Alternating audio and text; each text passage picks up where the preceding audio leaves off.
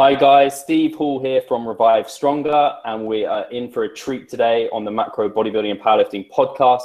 We have got a very special guest, very strong guest, and recently compete, competed in bodybuilding um, and got extremely lean. So he's done both the powerlifting and the bodybuilding completely, competed in both, and I'm excited to talk to Merat today. I won't try and pronounce your last name, Merat, because I'll probably absolutely ruin it. Uh, so Merat studied nutrition and sports science at St. Mary's University. Mm-hmm. He's a nutrition and strength coach at Tenacity Fitness and has the all-time UK cross-fed raw with wrap squat record and has won three British titles as well as two world titles, which is amazing. Say it's like I feel completely weak right now and in, inadequate completely. Um, and recently got crazy shredded for a natural bodybuilding show, his first ever show.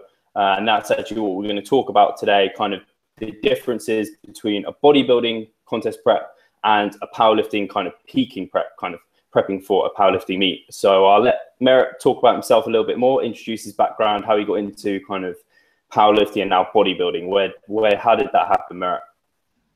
Well, um, how I got into powerlifting. Basically, uh, I used to train with a bodybuilder in uh, David Lloyd's gym when I was about 18, and uh, we were training legs, and I was just repping 100 kilos like it was just nothing, and I was, I was about 63 kilos at the time. I was really like really skinny kid, and um, he just looked at me. He was like, "You're you're pretty strong. Uh, why don't you do powerlifting?" And my goal was to be like him. He was just this big guy, and I was like, "Ah, but you know, powerlifters are fat. I don't really want to do that." Um, and then like I just ended up um, doing a, a doing a competition. Uh, I went to Genesis Gym, uh, trained there because uh, I got told by uh, about it from a friend and uh, got roped into doing a comp, won it, and then I just caught the bug. And from six years onwards, I was just competing in competitions and just got stronger and just you know, one thing led to another. Um, recently, I got injured into like during a training session, uh, doing a speed deadlift of all things, uh, and uh, I kind of was in a sort of state where I was like I wanted to continue to do something that was kind of competitive and had a goal uh, end goal, but I didn't. I couldn't obviously lift because of the injury. I had like an SI lumbar injury, so it, it stopped me from squatting and deadlifting. Um, so from then on, I, I just thought, well, let's just do a show, uh, just for a reason to get shredded. Just that was the only reason I did it, really. Just to, it was kind of an end result to get lean, um, and I just wanted to see what it was like to go through the process. So um, I got in contact with a friend of my brother's, Benjamin Tormey. He's a really good coach, uh, and um, he basically prepped me through I think about 13 weeks to, to the show. So like uh, yeah, it was a 13 week prep, and uh, yeah, I mean it was interesting. It was, it was, probably the hardest thing I've ever done, mentally especially. Um, wow. Yeah. So the fact that I, I mean, survived through it was one thing. It was quite interesting. Um, it's definitely a lot different than competing for powerlifting. Um, but then there is a lot of similarities as well in terms of you know what's involved in terms of the mental mindset that you need. I think both are as hard as each other, just in different ways. Um, like I don't want to say I would never say powerlifting is easier because I've done I've had prep peaking cycles where it's just almost kind of ruined me. So they're they're both mm-hmm. In their own sort of unique way, I'd say. Um, but yeah, it, it was it was uh, an interesting process. That's awesome. I mean, we're touch on we'll go over kind of the differences hmm. step by step uh, as discussed. But I thought it was really interesting how you touched on, and actually when we were talking beforehand, how you used. Obviously, it was like you ha- you couldn't squat or deadlift, so you can't powerlift. Used bodybuilding as a way to break and be, still be competitive, but in something else. Yeah. And from my point of view, being bodybuilding first and then going into powerlifting is like something else to be competitive in, and get healthy in. It's kind of funny how it's for yourself it came from the other angle, and I think I hear guys doing that, and I don't know if that's maybe some powerlifters are horrendously overweight and so they don't have the force. And I don't know if sometimes maybe powerlifters don't ever look down to go to that kind of aesthetics type route. So I think it's it's great that you did it because I think both of them are great sports. But I think it's really interesting that you actually chose to do it because I think a lot of powerlifters just that isn't something they are interested in at all. Yeah, I mean, like I, I suppose I mean, like, put, put a lot, put a lot of them off in the first place. Um, in the cardio, um, the cardio thing about cardio is equal thing, and I even, I, yeah, even I was a bit apprehensive about cardio because um, that's just not something I do a lot of um, until then. And uh, I I know one powerlifter, like an Irish powerlifter who did who did prep afterwards. He did a bodybuilding prep after he competed in powerlifting and he looked really good. Uh, in fact, he won, he won it. He was like he looked like he competed already before. He had like so much muscle mass. Like, wow. Um, and he was always in good shape. So when I kind of saw that, I was like, ah, I could do this. Like, and I've always I've always been fairly like in decent shape. I've never really been like too over the top in terms of body fat. Body fat's always been decent. Um, so for me, getting mm-hmm. condition wasn't like even the issue. Like it was just for me, it was more the thing that we were more concerned about was like posing things like that. Um, just looking good, presenting myself properly on stage. Because uh, you know, getting to condition probably the last thing I was worried about. Like I, I I've been I've been very low body fat before, just getting to a weight class. So you know, for a powerlifting. So for me, it was like, okay, losing body fat in theory for me is, is, is very easy. You know, but you know, get, but then getting stage lean was is another thing. So that was that was definitely like the protocol has to. I, yeah, I think that's another thing. I guess that's the biggest difference. Sorry. I was going to say, I guess that's the biggest difference is what you're peaking for. One's peaking for performance, one's peaking for a look. Yeah, yeah. I mean, I've done a, I did a weight cut where I, I probably could have stepped on stage because it was I, I was that lean, but it was it just happened. It was just because I was kind of lean before already, so it was it just happened to be like that. Whereas this was like actually I was mm-hmm. that lean. Um, so like the big yeah, it's one thing trying to get a six pack, it's another trying to actually step on stage. So yeah. um, you know, like when you're trying to get your glutes in and all that crap, and like, that's that's completely different. So uh, and you know, there there was a point where you you had to kind of push beyond to get that. Mm-hmm. Um, and that, that that was the goal for us as well because we knew like I, I wasn't gonna win on size or anything like that. Uh, I didn't really have much size to play with, and you're not going to, especially during the prep. You know, the the whole thing is you want to kind of preserve as much as you can. So um, mm-hmm. we knew like the only card I could play was the condition card. So that was what we did for. So and I, would like to think I was the most conditioned stage, like if not like one of them, you know. So I knew I was gonna get because I didn't do a like a novice class. I did like a classic classic bodybuilding class, just a regular class. Okay. Uh, I didn't want to do the novice class because I just thought, well, I may as well do it properly. Just wasn't something I was interested in. So um, you know, and I was still way off the the weight limit anyway because I came in at 67 kilos. So I think the classic limit for my height, which is five seven, is like 72 something like that. So 72 stage weight is quite a big difference. You know, mm-hmm. um, you know, there was every pound counts. Exactly, every there's room to grow from in that class. So like, um, you know, that that one big thing that that came to me is like even for both sports actually, it didn't matter powerlifting or uh, bodybuilding, is that I just I, I need I need to get bigger basically for afterwards because like even for powerlifting, I was always quite light. Mm-hmm. Um, I, like when I did that 280, it was in the 8, 82 class, and I was 79, but I ate my way up to 79. So the week after, I literally dropped back to 77. Usually, I'm walking around 76. Mm. My body weight can like fluctuates quite a lot, so it's like um, I kind of it was hard for me to maintain. So I wasn't, and like I was competing against people who were like cutting from 85 kilos. So like 85, even 90. A lot of guys cut from 90 kilos to 82. So you know, for me, I was always gonna be that lighter guy in powerlifting as well. Even when I was doing 75s, weighing at 74, but then I'd be up against people who compete, who were like competing from 80 drop to 75, and I've never done that. I, you know, I was never one to do big weight cuts. So if anything, I was always a little bit over, or I was always under.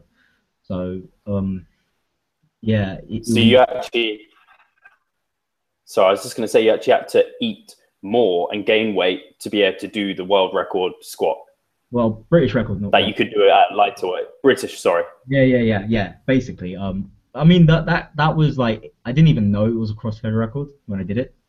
Um, it was only afterwards I realized, but like um, it, I basically yeah, I basically ate up to it, and I wasn't even meant to do that comp. I was meant to That's do crazy. two weeks after that. So it was like, it's funny because no one, I, I, it was a number I just threw around like I, that's what I want to squat. People just laughed at me because like, they were just like, it's quite a lot, and I was like, uh, fuck it, I'm just gonna do it. Um, but it's pretty much like the bodybuilding club. I, when I said I was gonna do it, people were just like, what?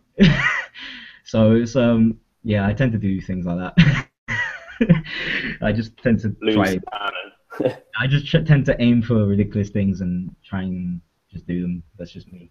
Well, I definitely think that's a good like having big goals. At least if you fail at a big goal, is better than hitting easily hitting a. Yeah, I mean goal. the reason I said 280 is because at least if I try to get 280, I could I could hit 272 in the second attempt.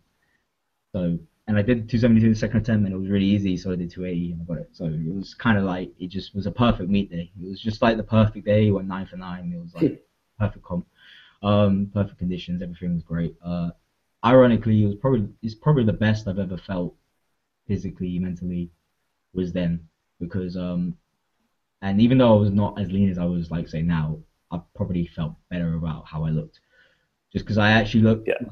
I looked like I lifted, like because I was because I was like, pretty big, but I was I wasn't necessarily like fatter. I was, I'd say I was a bit watery maybe. My, though I had a lot more watery look to me, but it wasn't. You know, I was still fairly lean.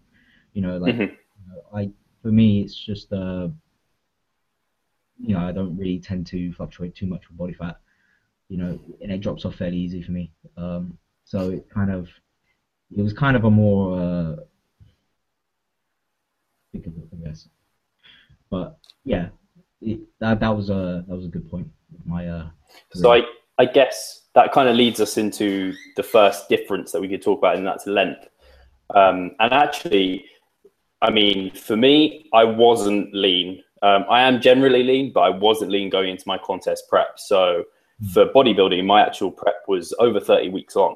yeah, Um, and whereas yours was 13, but obviously you were like within shooting range of your body weight that you needed to be. I had to lose Yeah. 30 pounds, over 30 pounds for, oh no, 30 pounds. I lost 30 pounds for my show, and that is a lot of weight.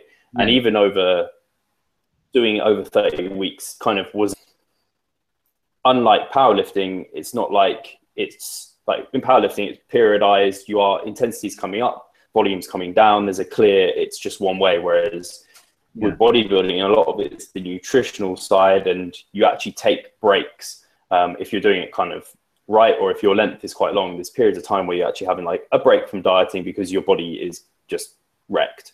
Um, yeah, for powerlifting, I don't know how long are your kind of how long were your peaking cycles tending to be to powerlifting? ten weeks usually. Uh, I'd say like the whole cycle itself would be ten weeks, and then I'd say the final final five weeks is when we start like pushing it in terms of percentages and intensity. Um, and we play it by ear as well. Like so, like for that comp in particular, I kind of like just went by how my body felt. So um, it was kind of a wave. So it was like we'd have one week where it'd be heavy, one week would be kind of like uh, a little bit lower intensity, and then we'd ramp up the intensity again. Um, and I don't, I, and I, I'd always, I do this now still. Like I just gauge by how many weeks out I am, how I'm feeling that week, what I think I'm, I'm capable of hitting. Um, so a lot of it was just based on how I felt, uh, and then I, the whole week would dictate that. Um, and if I felt to be up, I'd have it like I wouldn't deload necessarily. I would just kind of maybe just cut percentages a bit. Um, so it was, it was a, similar to kind of like Brandon Lilly's cube method in a way. Like Okay. uh, that really, I kind of used the template for that, well, for the squatting anyway, um, because I found I recovered a lot better. But I changed it up, so I'd always have like squat variations and stuff like that. Uh, and I wouldn't always normally just do like a straight squat. Like I, one session might be a heavy pull squat, or one session might be uh, against bands. If it was like a speed week, I just do it against bands. So I tra- change it up quite a lot, and I found that quite helpful in terms of recovery. Mhm. Deadlift, like it was kind of, I never really pulled that he- heavy actually.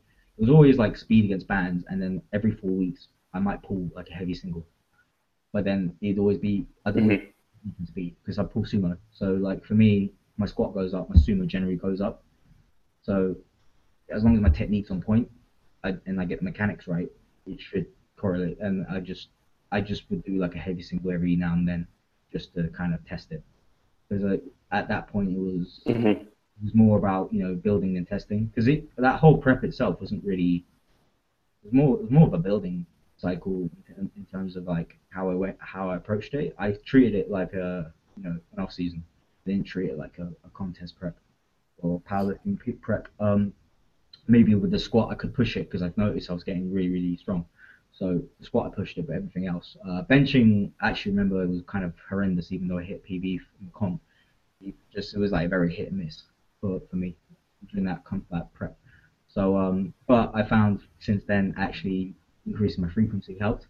So now benching is probably one of the most things I'm confident with in terms of doing it because, well, not just because of the injury, but just because like I found like benching three times a week and just varying intensity actually helped me more than saying just do once a week or twice a week. Uh, because it's a lift I suck at. So I, the more I do with it, the better I got at it, and the more confident I got with it. So like, it's now I actually like it. So I used to hate it. but- hmm so like, if anything, it's the one thing I worry less about programming because it's just something I've just gotten more confident at. Especially now, like now, um, now when I bench, I'm probably more confident in benching than I'm squatting. And it used to be the other way around. So it's, it's quite an interesting thing because I, I was benching even through through the, the bodybuilding prep through the beginning stages. Yeah. And I was still going fairly heavy. Like even at 71 kilos, like I'd be doing 70 kilos when I got to that light. I was still doing like 100 kilo for reps, and after doing pre-fatigue shit and all that crap, you know. So like this was after doing loads of reps and you know my reps and all that, and then I'd do like a heavy bench and I'd work up to a six rep max and then come back down. So like, and I'd still bench a fair amount in beginning stages anyway. So that I guess. yeah, I never really lost the, the, my strength in terms of benching too much. I guess that brings up another kind of difference in I guess length actually when you if someone considers powerlifting like an actual peaking cycle, maybe it's like like you said, 10 weeks and you have like a strength block and go into a peaking block or something along those lines. There's all the time building up to it as well. So you have like phases going through hypertrophy, building muscle mass, Exactly. to then kind of build work capacity and things like that. And then you kind of the actual period of peaking that strength is probably a relative short period of time because if you go for too long with those high intensities, you're going to lose muscle size. You're probably actually going to eventually lose some strength if you just keep trying to pile on just one Yeah. rep maxes potentially. And that actually, Um, whereas bodybuilding, sorry, all right, no, um, that actually happened in the last comp. I peaked too early. Uh, so um, what happened was was I went too hard on the peaking cycle a little bit too early, and then leading to the comp, I just didn't hit anywhere near what I was doing in the gym. Um, I still won, but like it was kind of still made, I still felt like shit after, like just because I didn't do what I wanted to do. But um, yeah, you're right completely. Like um, what you what I think I will do, especially like I'd probably keep the cycle, the peaking cycle, very short, and then a little bit closer, just because, as you said, you you, you will lose strength if you go too long with it, and you're just going to burn out, and you, you will lose muscle. Because I did find like I was actually a lot stronger and bigger before I got into that phase, and it was just a little bit too long and drawn out. So um, that's you're completely right with that. I agree. Bodybuilding obviously is a little different. You kind of cruise into it, but yeah. I guess yeah, the, the, the training wise for bodybuilding is you don't have kind of you don't go into those like three rep max. You're not really training for peaking strength specifically. You're all about muscle retention and burning rates. Trying to retain muscle, you probably want to be lifting in that hypertrophy rep range anyway, and that's going to be burning more calories than kind of doing a, a one rep max or something, which I wouldn't probably advise during a peak like a, a training cycle for a bodybuilder. And then a massive difference also is the amount of cardio, like you were saying before. Powerlifters probably get put off because a lot of powerlifters probably don't do much cardio and they, they don't really need to. They need to recover for their sport. But specifically for powerlifting, cardio doesn't really make a huge amount of sense. Um, if they're fit enough, they're fit enough for powerlifting. But for bodybuilding, it's not about whether you're fit enough for bodybuilding. It's about burning calories. Exactly. I don't know how high your cardio got during your prep, but I know towards the last few weeks of mine, I was doing two high intensity interval set training sessions and 2000 calories of low intensity steady state, which was like almost as much time as I was spending lifting weights, which almost kind of it felt horrible. Um, and obviously, it builds up to a to a point of peaking, and which is nothing like in powerlifting, where you probably, if anything, you're just doing active recovery type um, cardio. So yeah, what what did your cardio look like during your prep? I think you said it got pretty high towards the end. Got pretty high. Well, basically, what happened was like last like six weeks, uh, I was doing half an hour after every session, and then like almost as long as my basically weight training session because I was a lot of my sessions were very fast paced, so it's like 45 minutes, um, and I was training like six days a week anyway. So, um, mm-hmm. Yeah, so I was doing half an hour, and then I'd do like a two-hour one fasted on Saturday. But the last few weeks, we changed it. Um, instead of two hours, a 20, a 15 minute high intensity one, and then I did a 45 minute low intensity right after fasted, and then the other fast, mm-hmm. uh, the other sessions were 45 minutes post workout. So they that got raised. Right. I was doing basically five 45 minutes post workout cardio sessions and one high intensity and 45 minutes afterwards. Um, fasted on the Saturday, and uh, yeah, it worked it mm-hmm. sucked, but it worked. but like, yeah. um, you know, it was kind of like because we, we knew like we, we really wanted to push the conditioning. Mm-hmm. Um, and yeah, I from doing that I did get flat, but then it's easier to um, it's easier to it's easier. It was it made it easier for me to fill out because what I would I was going to do anyway after all that, the peaking. Um, in peak week, you had the you had the three days of uh those three days of uh depleting glycogen um, I had to fill out and I do like a horrendous refeed, and then after that I had two a few days of low carb. So I'd spill over on purpose, and then the few days where I'm low carb, um, I actually kind of came in quite lean. Uh, so that was the plan. Mm-hmm. For, for me, it was easier to spill over and pull pull it out than to like come in flat and then try and feed myself up into it. Um, the only issue with that was I really hated eating that amount, of carbs in one day because it, it, just is a pain. Like people would see the video that I put out and they would say, "Oh, that looks really fun." I'm like, "You have no idea how bad, fucking horrible it was." Like 1,500 grams of carbs in one day, and like it wasn't even like I could eat much wow. fat. The fats were minimal, protein were minimal. Um, it's just yeah. and it sucked. Like it's not enjoyable. It's not a normal refeed. It's not and it's not meant to be. Like that's the thing. You're doing it for a. No, that's. so like, I did that, and if anything, it probably would have been. I would have rather like just had like three days of high carbs, but reduced the carbs. But like, um, this was what I was told to do, so I did it. Uh, and then mm-hmm. point where I was just actually looking forward to the lower carb days because it was just yeah. So um, yeah, I guess for my well, the way I generally peak people, I think it sounds similar, but not maybe as an extreme um, increase in carbs. Yeah. Uh, like a front load, so you pack on carbs early, you then let them come down, and you try and kind of keep this peak. You, like you said, you overspilled per, on purpose, whereas I normally try and peak people, maybe overspill them, and then we can kind of manipulate carbs through the week, and then maybe give them a little hit before the show on the weekend to kind of keep that peak look. Um, I know there's loads of different approaches people can take. I think it was just because I was already so lean um, that I could afford to spill over a bit. Um, and mm-hmm. carbs were actually not too bad afterwards. I was still hitting 100 grams of carbs afterwards, like three days after. So like 100 grams. so it was still all right. Not too bad. not too bad, but the, the the idea was because you're going from 1500, 100 is like a lot lower.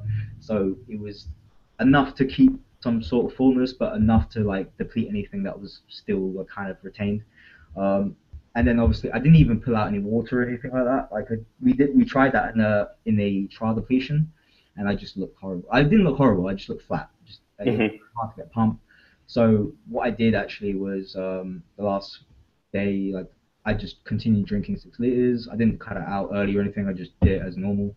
Um, didn't cut any sodium. Uh, kept it high all, for, it all the way through. The only difference I did was on the day of the show. Obviously, I was just snacking on high carb sort of foods. Um, I cut my Yeah. water.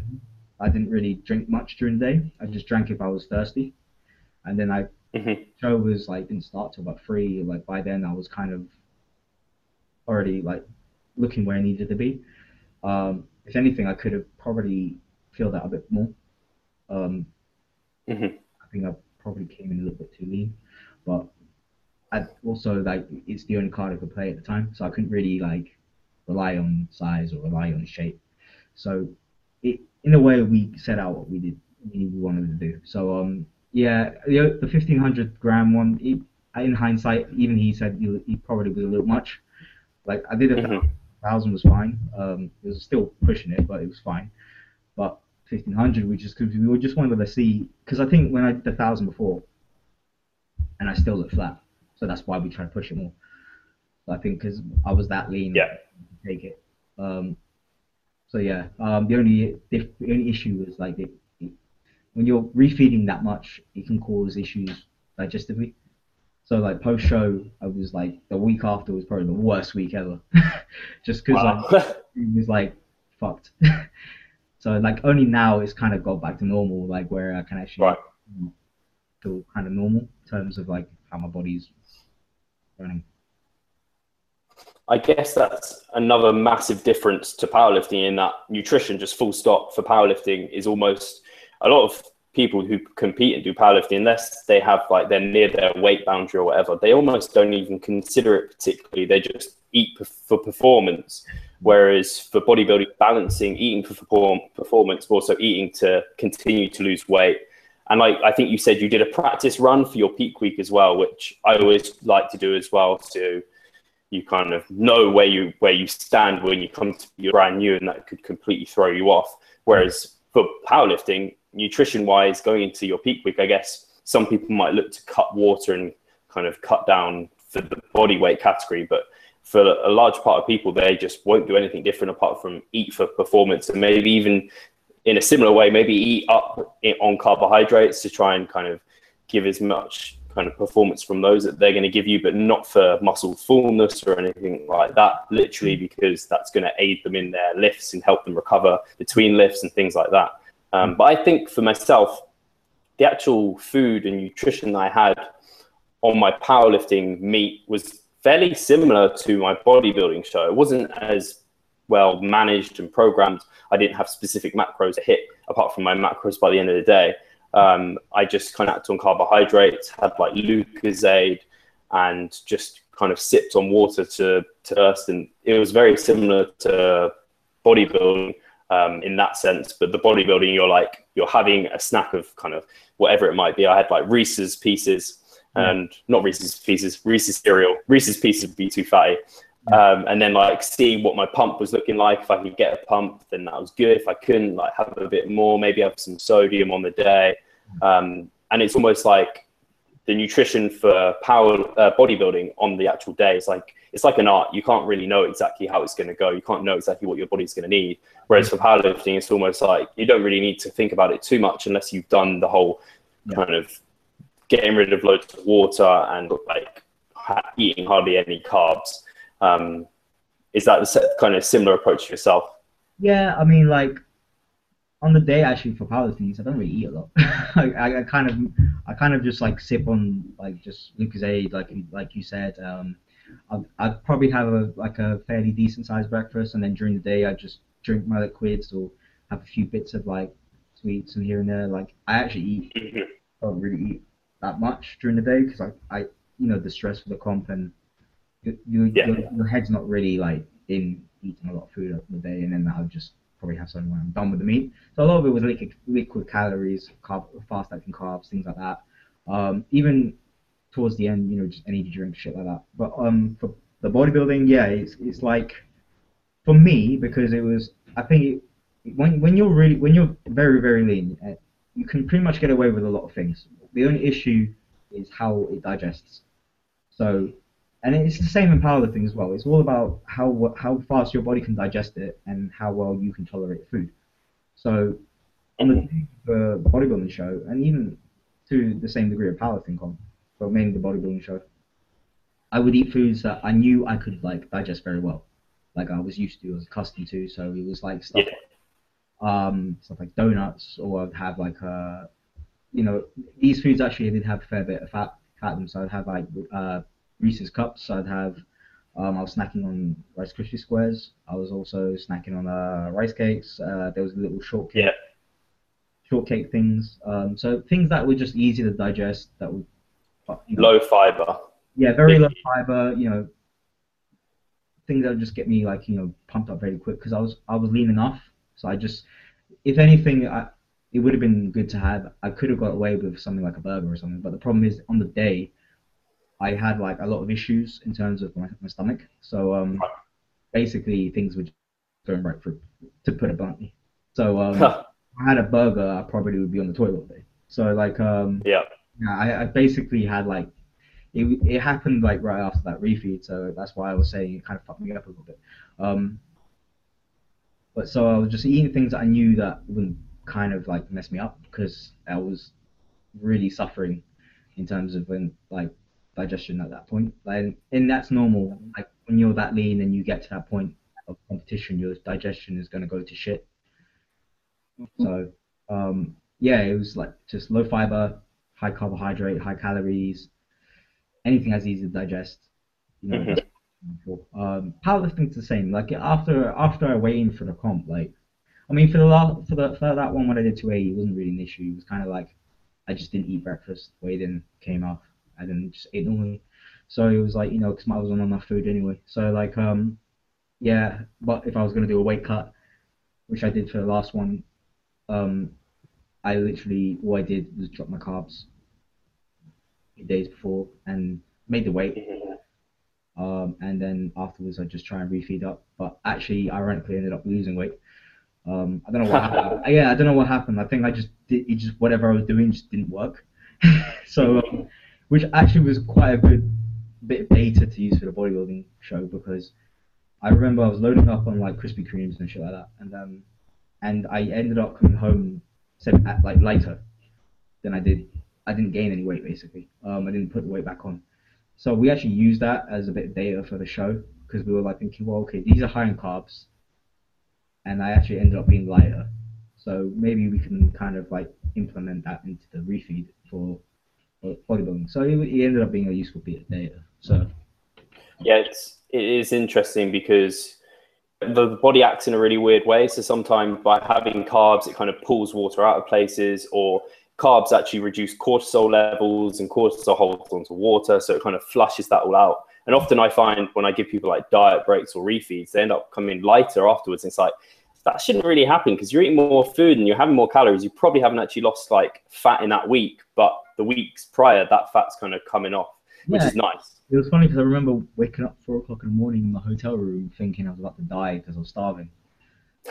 and I was like, how the hell am I hungry? I've just eaten like a dozen Krispy Kremes, a freaking Burger King meal, and like all this shit, and like.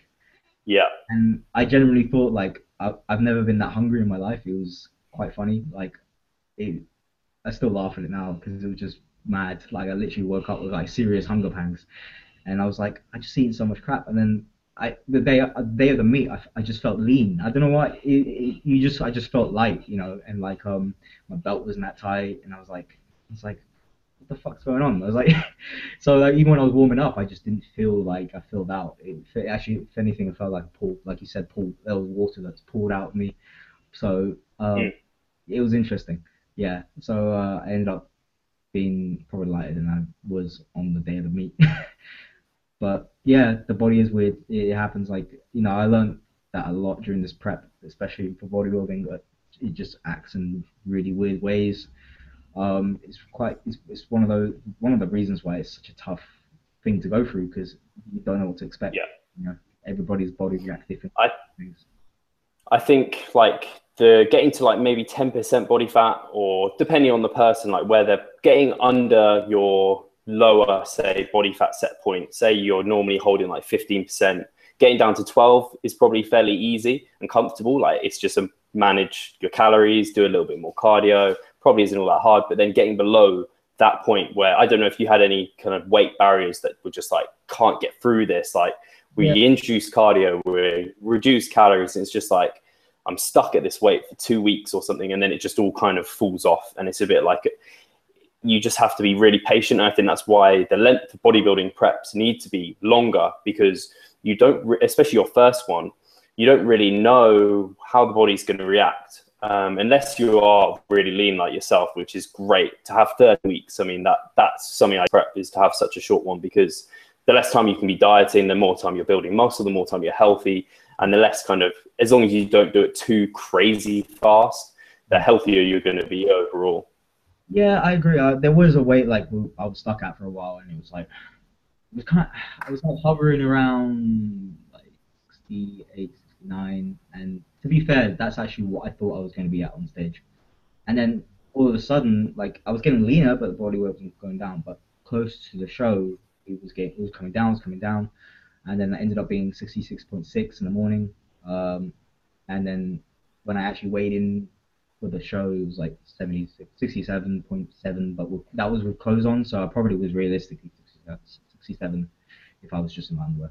So um, yeah, it, it, you're right. In the, in that last week, that last couple of weeks is where I lost the majority of it, and a lot of it is just intercellular water and stuff like that. It's just, it's water that was holding on, mm-hmm.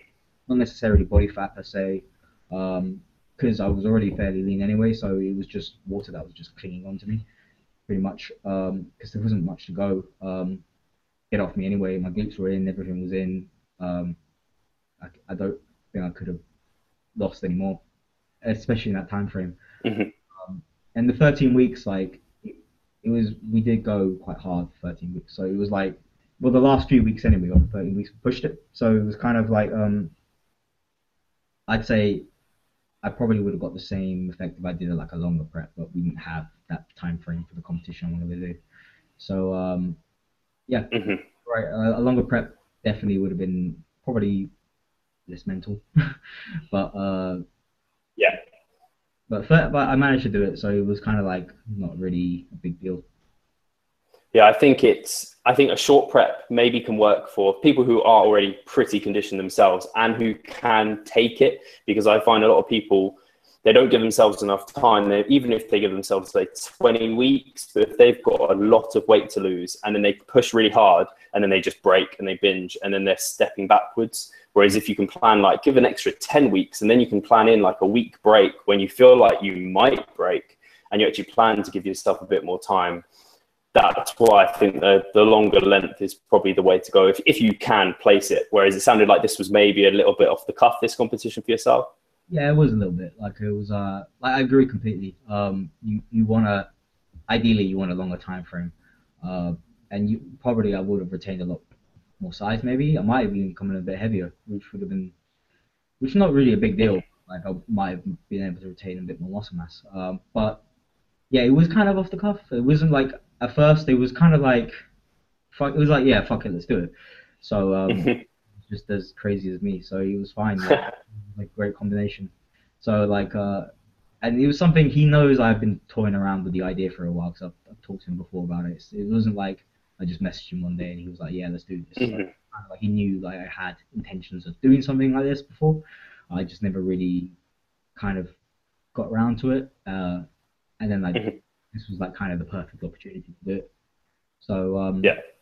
So it was it kind of gave me the excuse. So like um, yeah, it was it was a definitely. But I'm, I guess the type of person I am, I can probably handle that. So like I'm very I'm very off the cuff anyway with a lot of things I do, uh, and I I just mm-hmm. go full steam ahead. Um, so like when I decide to do something, I kind of just zone in do it, and that's just me. So a lot of people probably won't be able to do that, especially the first show. Wouldn't advise that as well. Mm-hmm. Not a good idea.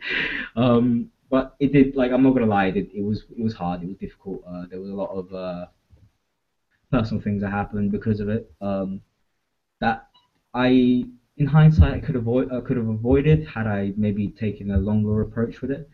Um, mm-hmm. You know, I'm not gonna go into too much detail, but it's just like you don't realize how selfish it can be. I think. Yeah, hundred percent. Um, you know, I kind of ruined a relationship from it, which was kind of funny. But now I laugh at it now, but at the time it was obviously not funny. But um, it was uh, that's that's the thing people need to realize is like when you're going through a prep, you need to think about the people you're with as well. So like um, yeah, it, it's not just tough on you; it's tough on the people close to you, closest. Hundred percent. I think that's an amazing point you've touched on. Sorry, I just the, the the selfishness aspect because I think both powerlifting and bodybuilding, when you're doing it, it does become a little bit selfish. Mm. With powerlifting, it's more though just the time in the gym, and you just spend a little bit more time in the gym. Whereas outside of the gym, it's not really like ruling your life. Whereas for a bodybuilding show, it completely is your life. Especially in the last like ten weeks, it is basically you. You are living that diet. You're living the training. You have to do the cardio, and you do become really selfish. And I know I was in a fairly new relationship at the time with the, the girl I'm still with now, and the fact that she stayed through that with me and supported me yeah. is like so powerful because it was tough on that, and I didn't appreciate it at the time. I was like, why is she being off with me? Like, I didn't appreciate the people around me enough, and I think for a first show, it's really difficult to unless you've got someone looking over you, like another coach who can like guide you through that maybe. But still, even then, you don't, you're not in that mental mindset. You're all about kind of your food, your training, your cardio. Uh, has the scale gone down? I care more about the scale than my girlfriend. yeah, you're you're completely right, and I feel like an asshole saying this because it's like it's only after the show I realized all this. like during the whole prep, I it didn't phase me one point, and it's like it was after the show I was like, yeah, I was a bit of an asshole. um, like even my family, like I mean, my parents, they they they're cool. They like they they kind of understood. Mm-hmm. My brother understood, even though like you know, cause you know he's a coach himself. He he coached people in Dubai, so he's mm-hmm. kind of understood what I was going through. Uh, my coach of all people, I definitely understood. Um, but it's just because the person I was with at the time. I mean, she kind of she knew about all the powerlifting stuff. She was with me for my last meet, but um, I think she didn't realize. I I didn't even realize myself like how intense this was going to be. Um, mm-hmm. so I guess in hindsight, I would have. I mean, there, there isn't much you can change. I think it's just these things happen. Uh, but mm-hmm. like something to take note of if you decide to do it again. And like um, that's another thing. Like uh, I'm at a point where like I kind of want to do both sports. I don't want to like yeah. fixate on just the one and like say, oh, I'm sticking with bodybuilding, I'm sticking with powerlifting. I want to be in a point where I can do both. So like that's why I kind of want to take the year off competing, so I can get stronger, get back to where I was in terms of strength, but also put, put on. Mm-hmm. Um, and I've got an opportunity to do that now. So um, and that's pretty much the goal. Like now for me, is to basically just take a whole year, get strong, get bigger, um, and then maybe be in a position where if I want to prep for a show, do. If I wanted to prep for a meet, I could do that. Um, you know, nutritionally, I think a lot of powerlifters are a little bit more clued up now, especially when you see a lot of the uh, yeah. guys like Dan Green, they're in good shape, Stan Efferding. A lot of the big names are in good shape now. So like um, diet, people take their diet a bit more seriously. I still follow like a flexible dieting approach. I have macros to hit. You know, um, what mm-hmm. I'm I'm looser obviously now with them. Like I'm not gonna track certain things like I used to. Like I won't track all my veg. I'm not gonna track this that bit of ketchup. But you know I will track obviously things that are fairly you know caloric. So like I'll still yeah. like stuff like mayonnaise and shit like that. So um, and I'm on I'm on a lot of food at the moment. Like definitely compared to what I was eating. Uh, in the prep I was eating almost very minimal, which is why I could have such a big refeed because what people didn't see was what I was eating day to day. Day to day was not a lot, not a lot of food. Mm. They they got the kind of they got a bit misconstrued with uh, how much food I was on because the only time I'd ever post food pics up would be like if I'm having a refeed because who the fuck wants to see chicken and broccoli? yeah. yeah. so like I put up like a re like I put up like a vlog for refeeds because it was more interesting to watch. So people were thinking I was eating all these carbs every day. I was like, nah, my carbs are really were quite low. My fats were really low. Uh, my protein was fairly high. But um, now it's like, but what one thing I've learned from that and I carry over to this is uh, dropping my fats a bit more because I was very fat orientated when I was doing my last kind of surplus bulking whatever uh, for powerlifting. Um, and I realized actually kind of didn't help in terms of uh, health, in terms of digestion. It was a bit too much, it was a bit too high. So it's up, but I've dropped it and I've probably pushed the carbs up a little bit more. And I've actually found I'm, I'm a lot better for it. So um, yeah. yeah, so I've learned. I've there's a few things I've carried over from that. So what I've basically been doing is kind of like what I, I'm still eating kind of how I used to for that last for that 280 prep now but the only difference is my food choices are a little bit cleaner. But in terms of like, I have a bit more veg intake. Um, I'm a bit more conscious about micronutrients. Fats are a little bit lower, carbs are a little bit higher. Um, so things are aren't as like I can't really get away with as much crap. So not that I had an issue with it before because my metabolism could handle it, but things are a lot tighter with macros. So as a result, I sh- you know phys- my my physique isn't really taking much of a brunt from it, but I'm getting stronger and I'm getting bigger, so I'm putting size on, and it's kind of blending the 2 mm-hmm. so I've learned a lot from like trying to mold both worlds together. That makes sense. Yeah, I definitely think the nutrition side for powerlifting to bodybuilding in the off season isn't all that different. It's very similar. I mean, oh, I think I my think, is coming through. Yeah, Mark Bell. Uh, Mark Bell touched upon it actually in the video. He was like saying how you know if you want to focus on aesthetics, you either go for a carb orientated diet or you know you drop your carbs and go for more fats and uh, powerlifting. Both, but this is a very simple description. Um, for me, yeah, I think it's just just being just tracking the macros. That's all for a powerlifter. Mm-hmm. I think just knowing what you're putting in day in day out. Like now, I, I don't have like I don't have refeeds, um, so I don't. I'll have maybe a day where I don't track as much, and then I'll just be socially normal. but like if I'm training, I'll have a higher carb intake. If, I'm, if it's a non-training day, it's a lower carb intake. So that's how I generally do things now. Um, and it worked before, and it actually works in a way where my physique doesn't get uh, too affected from it in terms of like being out of shape. Like I actually can build lean muscle from it and actually be decent shape still. But at the same I time, I can still, I can still I kind of. Gonna... Sorry. Yeah. Still have a flexible dieting approach, so like, uh, which I, I, I do anyway, and I can fit things in on a daily basis as, as opposed to having just one day where I'm just eating everything. So, yeah. Definitely. I think having some form of control, if you have more control kind of during the week, then you can be a bit looser on the weekend. If like 80% of the time you're pretty controlled with your nutrition, then you can have that flexibility. You just can't have that every day because, like you said, it just gets a bit out of control. Yeah. Um, I think we touched on some really good differences in terms of bodybuilding to powerlifting and, and more. Um, obviously, length powerlifting generally, the peaking part is going to be a lot shorter than for bodybuilding, and almost it, the longer you can take for bodybuilding seems to be better.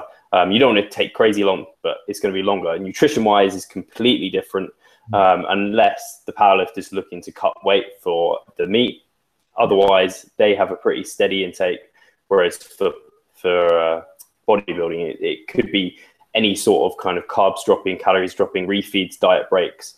Peak week completely different, and then obviously, kind of the training is completely different in that for powerlifting, it's all about peaking strength. Whereas for bodybuilding, you're peaking how your body looks and you're just trying to retain muscle mass and burn calories. Whereas for powerlifting, it's all about okay, you build that muscle mass, then you make that muscle mass strong, and then you peak that for strength, which is more fun. Um, and actually, I just wanted to get like a final point from you in that. What would you think, Merat, were the hardest kind of with powerlifting? Do you find it the training the hardest part, or do you mentally find it hard? I know for myself, the actual training was pretty damn hard. Like overreaching to that degree is really, really hard. But it was more mentally tough. Like yeah. if you had the mental, if I pushed myself physically, I might have felt like I couldn't, but I could do it really if yeah. I just thought about it. And then for bodybuilding, it was completely in the mind. You almost forget about food and you concentrate more on how shredded you're looking.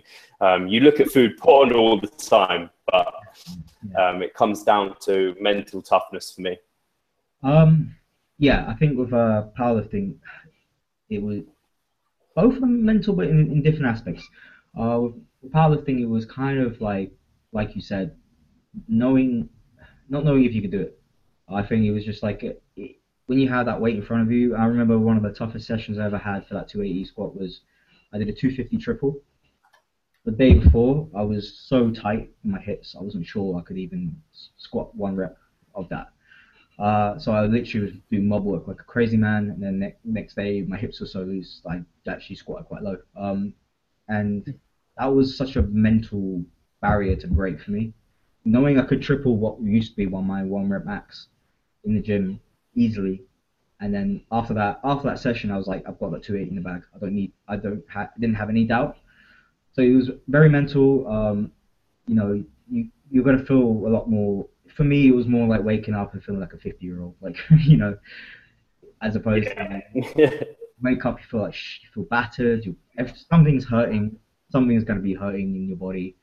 Uh, even if you're not injured per se, something's going to hurt. Um, you know, you're going to do something to your body, and that's what I found tough about it.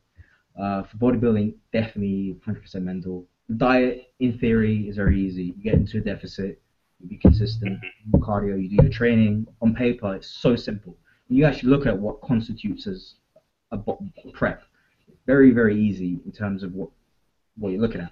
But when you go through it, it's completely different. So it's um, 100% mental. I think, but not knowing what I know now, next time round, if I did it, it would be easier because I know what to expect. I know exactly. Yeah. I, have, I could have a longer period of time to do it. I probably would do because, you know, the amount of you know I have a whole year now to put some size on. I probably am going to have a longer prep just because I probably won't be maybe as lean as I was in the starting point, but mm-hmm. I'll have a lot more muscle mass to play with. So um, yeah, it's definitely 100% mental. I think that was the only like, and for me it wasn't even hunger; it was stuff like energy levels. My my appetite was shit. Yeah, 100%. I was never even hungry. Like you know, I never used to get like I I would have I do the food porn thing because you just kind of like I would crave stuff, but I wouldn't be like, oh my god, I'm so hungry. Um, I, I want to eat this, I want to eat that. I'd be like, ah, this is fucking disgusting. This is boring. When your macros get that poverty level, you know, that was when it was tough. It was just because you just get dissatisfied. Mm-hmm. I went from eating donuts from breakfast for powerlifting to fucking eating cauliflower rice. so like you know, it, that that was the big difference. I couldn't go out and eat with with with my friends or girlfriend or whatever. Yeah. Like, that was the things that that pushed me. I couldn't go. I couldn't go out. If I went out with my parents, I'd have to be like really careful in terms of what I'm eating. You know, it's like that was the sort of things that got to me. Um, but like you know, I, I stuck through it because I knew when you ha- I knew I had to do that. So you kind of get into that little zone where you're just you just think that you just kind of single-mindedly just focusing on that and yeah. kind of forget like you, you, you forget how fucked up it is because it is a very fucked yeah. way of thinking. Um, so you just kind of get on with it or you don't. And for me, it was like, okay, I want to be this. I want to get to this end result, so just go with it. So I think it was definitely 100% mental. It's, I think if you're not a mentally tough person, don't do it. um, if you, uh, yeah, it's a good way to test yourself actually mentally for sure. Oh yeah. I think it builds a lot of character. You learn a lot about yourself as a person. Yeah. I know I did for sure. Um, you know, during that period of time, and like, uh, I don't regret doing it one bit. Um, even with the down, down days and things I've, you know, I re- not so much regret, but you know, could have avoided. I don't regret the whole process because I came out of it uh, with a lot more knowledge, and uh, I I like to think I came out of it as a better person in terms of knowing myself a bit more. So like you know, knowing, and also it kind of showed me what I wanted to do um, after that prep, I kind of realized I need to like take a break from competing in general in just anything. Yeah. So like it just grow. Like I, I've been pushing my body really hard, and that's just how I am. I just like to push myself, and it kind of it was a bit of nice. It was it was it was a good it was a good journey, and um, I think it was definitely well worth it. I think especially now I, I've done both. It's very interesting to see how they compare. Mm. I think you touched on a great point as well with powerlifting, the fact that because the training's so tough and everything, and so many powerlifters get injured like you did yourself, like you do put your body through so much kind of mechanical tension and it just beats up and you feel like an old broken person when you wake up out of bed. Whereas for power uh, bodybuilding, it's actually very similar, apart from you don't feel broken and, and kind of beaten, you just feel absolutely exhausted, like energy levels drained to the absolute like nth degree, and like just getting out out of bed is horrible. And I think Eric Helms from 3D Muscle Journey he calls it, or he had in a seminar I went to, uh, zombie mode, and you just enter zombie mode. You're just like, right, macros, where are they? Training, cardio, I'm going to do all this. You have to enter it. Perfect name for it. I felt like a zombie, um, and I was doing like 40 hour shifts. Was doing that, so it was kind of like wow. It was uh, a bit mental. Uh, it was just, I was just like, how the fuck did I even function? like, so yeah, it, that you do turn into a zombie, that's for sure. You cognitively, you're just not there. Uh, I actually noticed towards the end of the prep, and I mean, I deleted the vlogs because they were just so badly edited. I just kind of like watched them and I was a bit cringe from it. But even the last vlog I did, um, I could tell my speech was so slurred because I still hadn't gone out of that state. Yeah. And when I was watching, I was like, fucking hell. I was like, I, look, I definitely like looked like I was in that sort of state, like in mm-hmm. the way I was speaking, the way I was interacting with people. Um, yeah, you don't realize it till afterwards when you're actually back to normal. So, yeah. um, but it's it's something that you kind of have to go through, and it, this is what people need to realize. Like uh, when you do a show and you're serious about it and you want to get into that condition, this is the shit you deal with. This is what yeah. you put up with. You kind of have in both sports. You have to suffer to a degree. To yeah. Deal with it. I mean, like um, even now for me, like I still kind of will have to suffer in some sort of form way even in the off season, but it's just not going to be maybe to the same degree mm-hmm. uh, for me. But I'm at a point now where like thing, things are easier because I've gone through both sides of it. Yeah. Mentally, I'm tough now. Uh, physically, I know I can handle a lot of stress. So, mm-hmm. and the weird thing is that my appetite and digestion is probably the best it's been in a while. And it was never this good maybe in my last comp for powerlifting. And I found it very hard to like eat into a surplus. Now it's like I'm eating more calories than I was before, but I'm not actually like like my physique's still decent. I'm putting on size gradually. Um, mm-hmm. But in a weird way, is actually doing this prep kind of set my body into a kind of nice little starting point to grow. Uh, and my injuries are pretty much gone. Yeah. Like I can actually squat again, which is nice. Like I did uh, going back to squatting after a few months and doing a 160 triple in just sleeves at 72 kilos is not too bad. Um, it's a lot mm-hmm. I thought I'd do. Um, and like I actually genuinely thought I wouldn't be able to do 100. Uh, so when I was ramping up to 160, I was like, shit, I could do probably more than this, and I, I just left it because I was just like, I don't want to push my luck. So for me, it was just it's just getting back into that mechanical uh, state in terms of like technique and leverage. You know, once I get a bit more size on me, my leverages will sort itself out. So actually, um, yeah, the injuries aren't really so bad now. I think I just now just need to be a bit smarter with how I program things. Um, mm-hmm. You know, I could probably, I, I think I can safely say if I wanted to, I could get back to where I was, if not surpass it. Uh, I just need to give myself time. Really, I've got a whole year to play around. Yeah. So um, that's the aim. Really, the aim for me now is to hopefully get to a point where I can squat 300, maybe, and then um, wow. But at the same time, be in a sort of good enough shape to maybe do a show if I also wanted to. So, and I, I don't I feel I can do that. I I, I think both mm-hmm. hand in hand. Um, you know, I want I want to be strong, but I also want to look good. So it's kind of like you know, it, and that's just how you down to how you program your training and how you yeah. program your nutrition. So you know, adding a lot more hypertrophy work to my powerlifting sessions. So I'm doing like a compound movement, which is heavy or whatever, and then doing like that in a sort of powerlifting program sense, but the assistance is all going to be hypertrophy aimed. Um, and then with that, I think the more size I gain, strength goes up. So it's all correlated. And the diet is the diet. Yeah. So the diet is pretty much being a surplus, be consistent, don't be an asshole with your macros. You know, pretty much kind of sorted. It's off season is very simple, but you know I've never had the opportunity to do a full year off season, so it'll be interesting. Mm-hmm. I definitely feel like doing a bodybuilding show, you really see what your physique has to offer in muscle wise. And you strip it back, you can see what you need to work on in terms of muscle imbalances. If you've, especially if you probably have been doing a lot of powerlifting, you probably find things like your quads are massive, your hamstrings are a bit lacking, your back might be a bit lacking, your chest is really big. And so you can work on bringing up those other areas now, and you're set up in a good position because you're lean. And the leaner you are, the more room you have to play with to build up because inevitably muscle and fat is going to be gained. But the leaner you are, yeah, the more time you have.